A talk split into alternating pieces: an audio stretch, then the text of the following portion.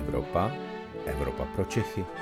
Pravidelný týdenní podcast deníku pro všechny, kteří se chtějí dozvědět něco o dění nejen v Evropské unii. Na úvod tradiční přehled zpráv z Evropy.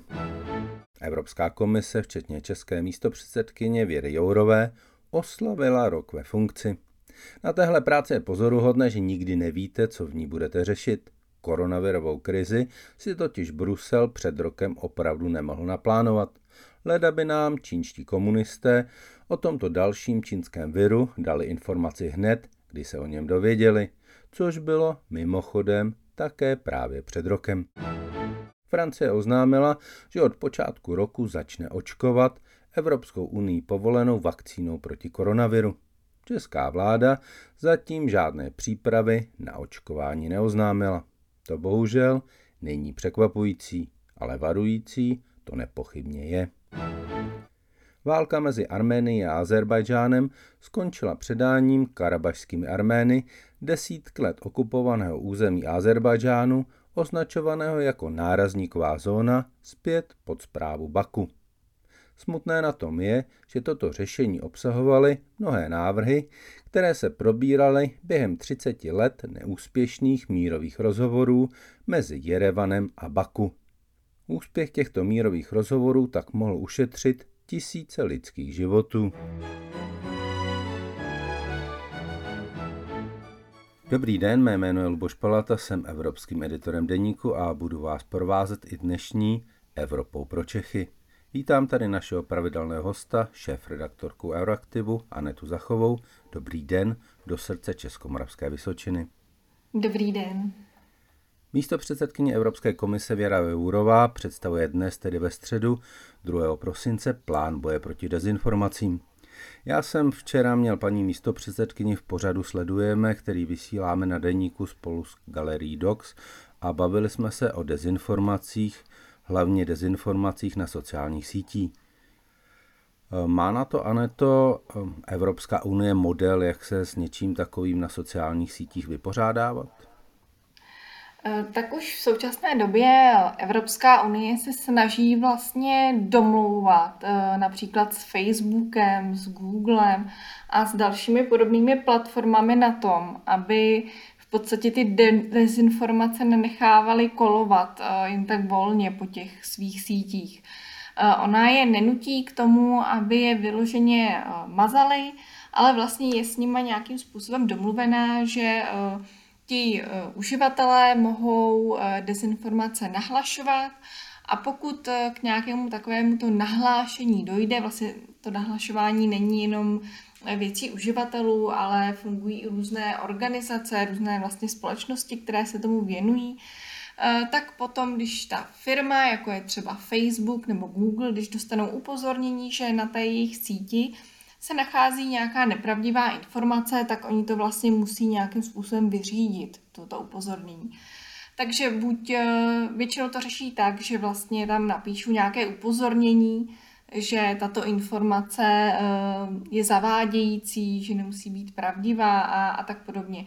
Eh, vlastně viděli jsme to například v případě amerických prezidentských voleb, kdy eh, Donald Trump po vlastně uzavření těch hlasovacích místností psal na Twitter, že tam došlo k nějakému pochybení a tak podobně a Twitter mu tam vlastně pod to napsal, že to je zavádějící informace. Tak to byl takový, takový příklad. No toho jsem si všimnul, ale já tak jako marně opravdu pátrám v paměti, jestli jsem někdy na svém Facebooku nebo Twitteru něco takového, kromě těch zpráv, které vydával Donald Trump po volbách, viděl, že by mi tam někdo někde Facebook napsal, tak tohle je opravdu nesmysl, nebo tohle je zavádějící informace. Ty se s něčím takovým setkala? Eh, ono je pravda, že člověk se s tímto setká eh, spíše na jakoby zahraničních eh, zdrojích.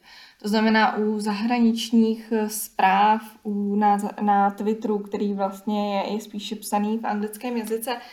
V Čes, českém prostředí to není úplně obvyklé a možná proto chce právě Evropská komise to teďka změnit a chce, aby vlastně eh, takováto kontrola vůbec těch sociálních sítích probíhala v celé Evropě.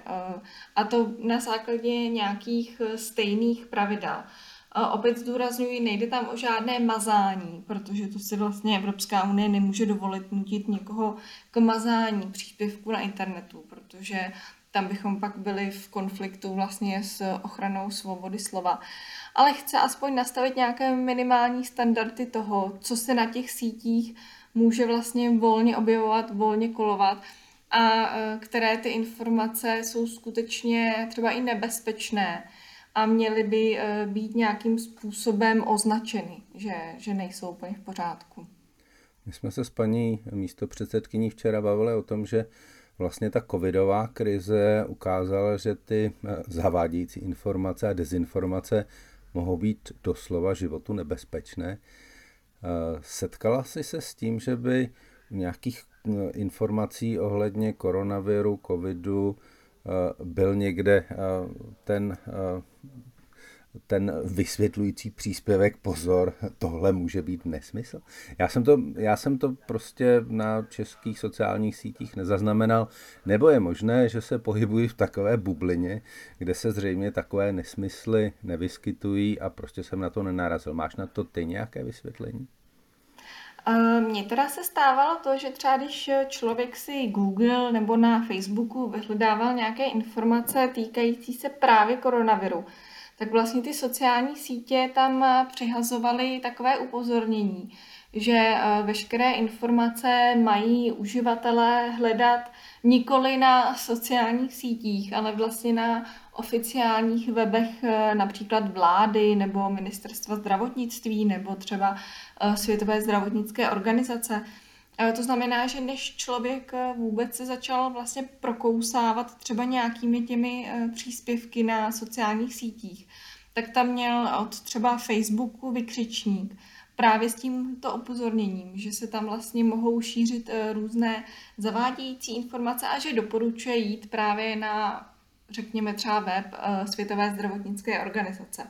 Takže s tímto jsem se, zazname, eh, s tímto jsem se setkala třeba já a třeba tohle je i jeden vlastně z těch produktů spolupráce mezi Evropskou uní a právě těmi platformami, jako je Facebook nebo Google, protože právě, ty jsi zmiňoval vlastně místo předsedkyně Evropské komise Věru Jourovou, tak právě ona je zodpovědná za to, že s těmi platformami jedná.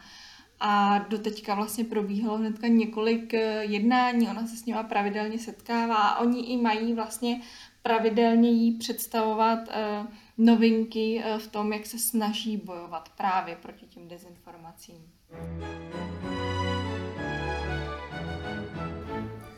toho pořadu také vyplynula eh, zajímavá informace, že Evropská komise považuje dezinformace za velkou hrozbu pro plány proočkovat ohrožené skupiny obyvatel vakcínou na COVID. Co ty na to říkáš? Je to opravdu ta největší hrozba eh, té vakcinace, nebo tady jsou i jiné? Eh, já si myslím, že toto je hrozba skutečně velká a velice aktuální. Eh, nicméně trošku se obávám, jestli eh, už není pozdě.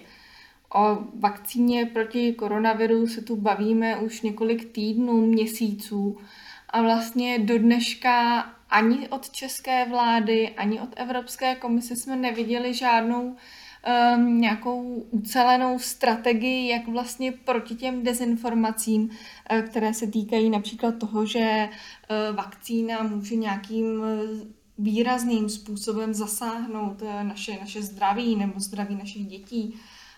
A do, do teďka nic takového nepřišlo a už vlastně nyní víme, že velká část veřejnosti se té vakcíny obává. Eh, takže je otázka, pokud teďka začneme ty dezinformace o vakcíně vyvracet, tak jestli už zkrátka není pozdě, jestli už jsme se tomuto neměli věnovat dříve, než se vlastně nějaké ty zavádějící informace začaly po internetu, ať už v České republice, nebo v celé Evropě, nebo i v Americe, kdekoliv šířit. Tady bych chtěl trochu na obranu Evropské komise říct, že oni ty dezinformace o vakcinacích a, očko, a očkováních obecně se šířily tou společností už dávno předtím, než tady byl nějaký covid. Já uh, sám uh, znám tady ze svého okolí, je to takové hnutí maminek proti očkování dě- dětí.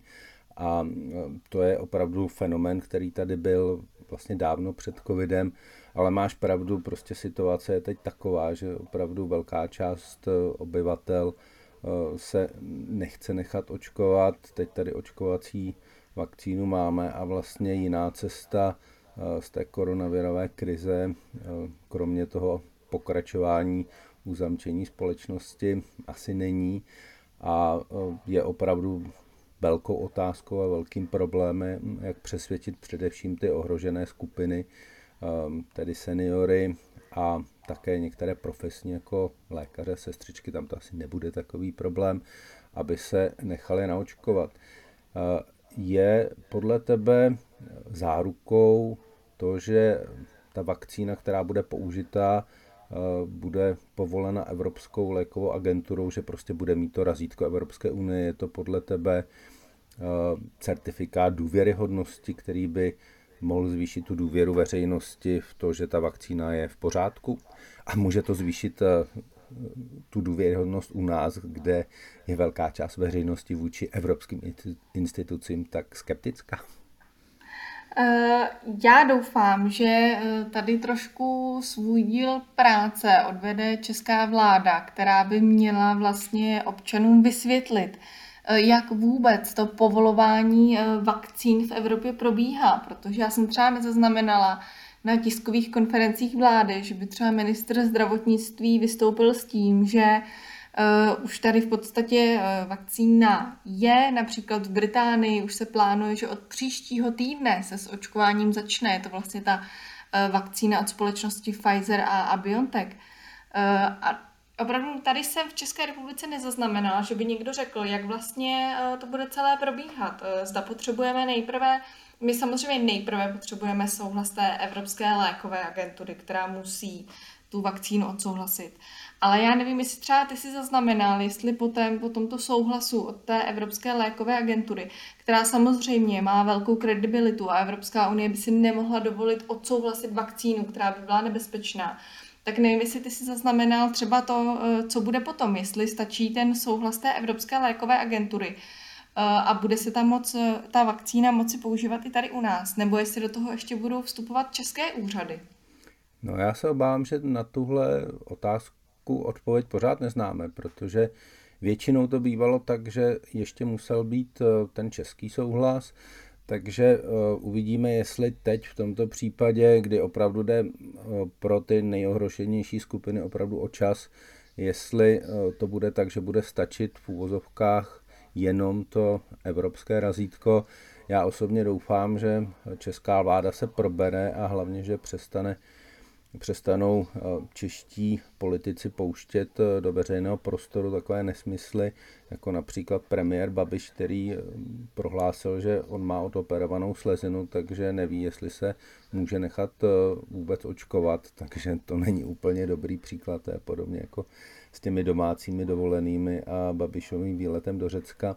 Takže uvidíme, jak to celé dopadne. Já doufám, že to začneme opravdu vidět i na té české straně, že ty přípravy běží, že je opravdu nejvyšší čas, pokud se má začít počátkem roku očkovat, aby začala nějaká opravdu velká informační kampaň, eh, přesvědčovací kampaň i ze strany politiků, ale také osobností, které mají větší kredit, než má mezi velkou částí obyvatelstva současná česká vláda, takže doufejme, že to Eh, půjde rychle, že to dobře dopadne, že tady budeme mít velmi brzy eh, povolené a bezpečné vakcíny, protože to ještě není, to si řekněme také. Já bohužel eh, mám smutnou povinnost tento pořad ukončit, protože už jsme za naším časovým limitem. A ne to já moc krát děkuji, zdravím na Vysočinu a budu se těšit za týden naslyšenou a nashledanou. Děkuji moc, naslyšenou. To byl podcast Evropa pro Čechy. Příští díl poslouchejte opět ve středu ve 12 hodin. Naslyšenou se s vámi těší váš Luboš Palata.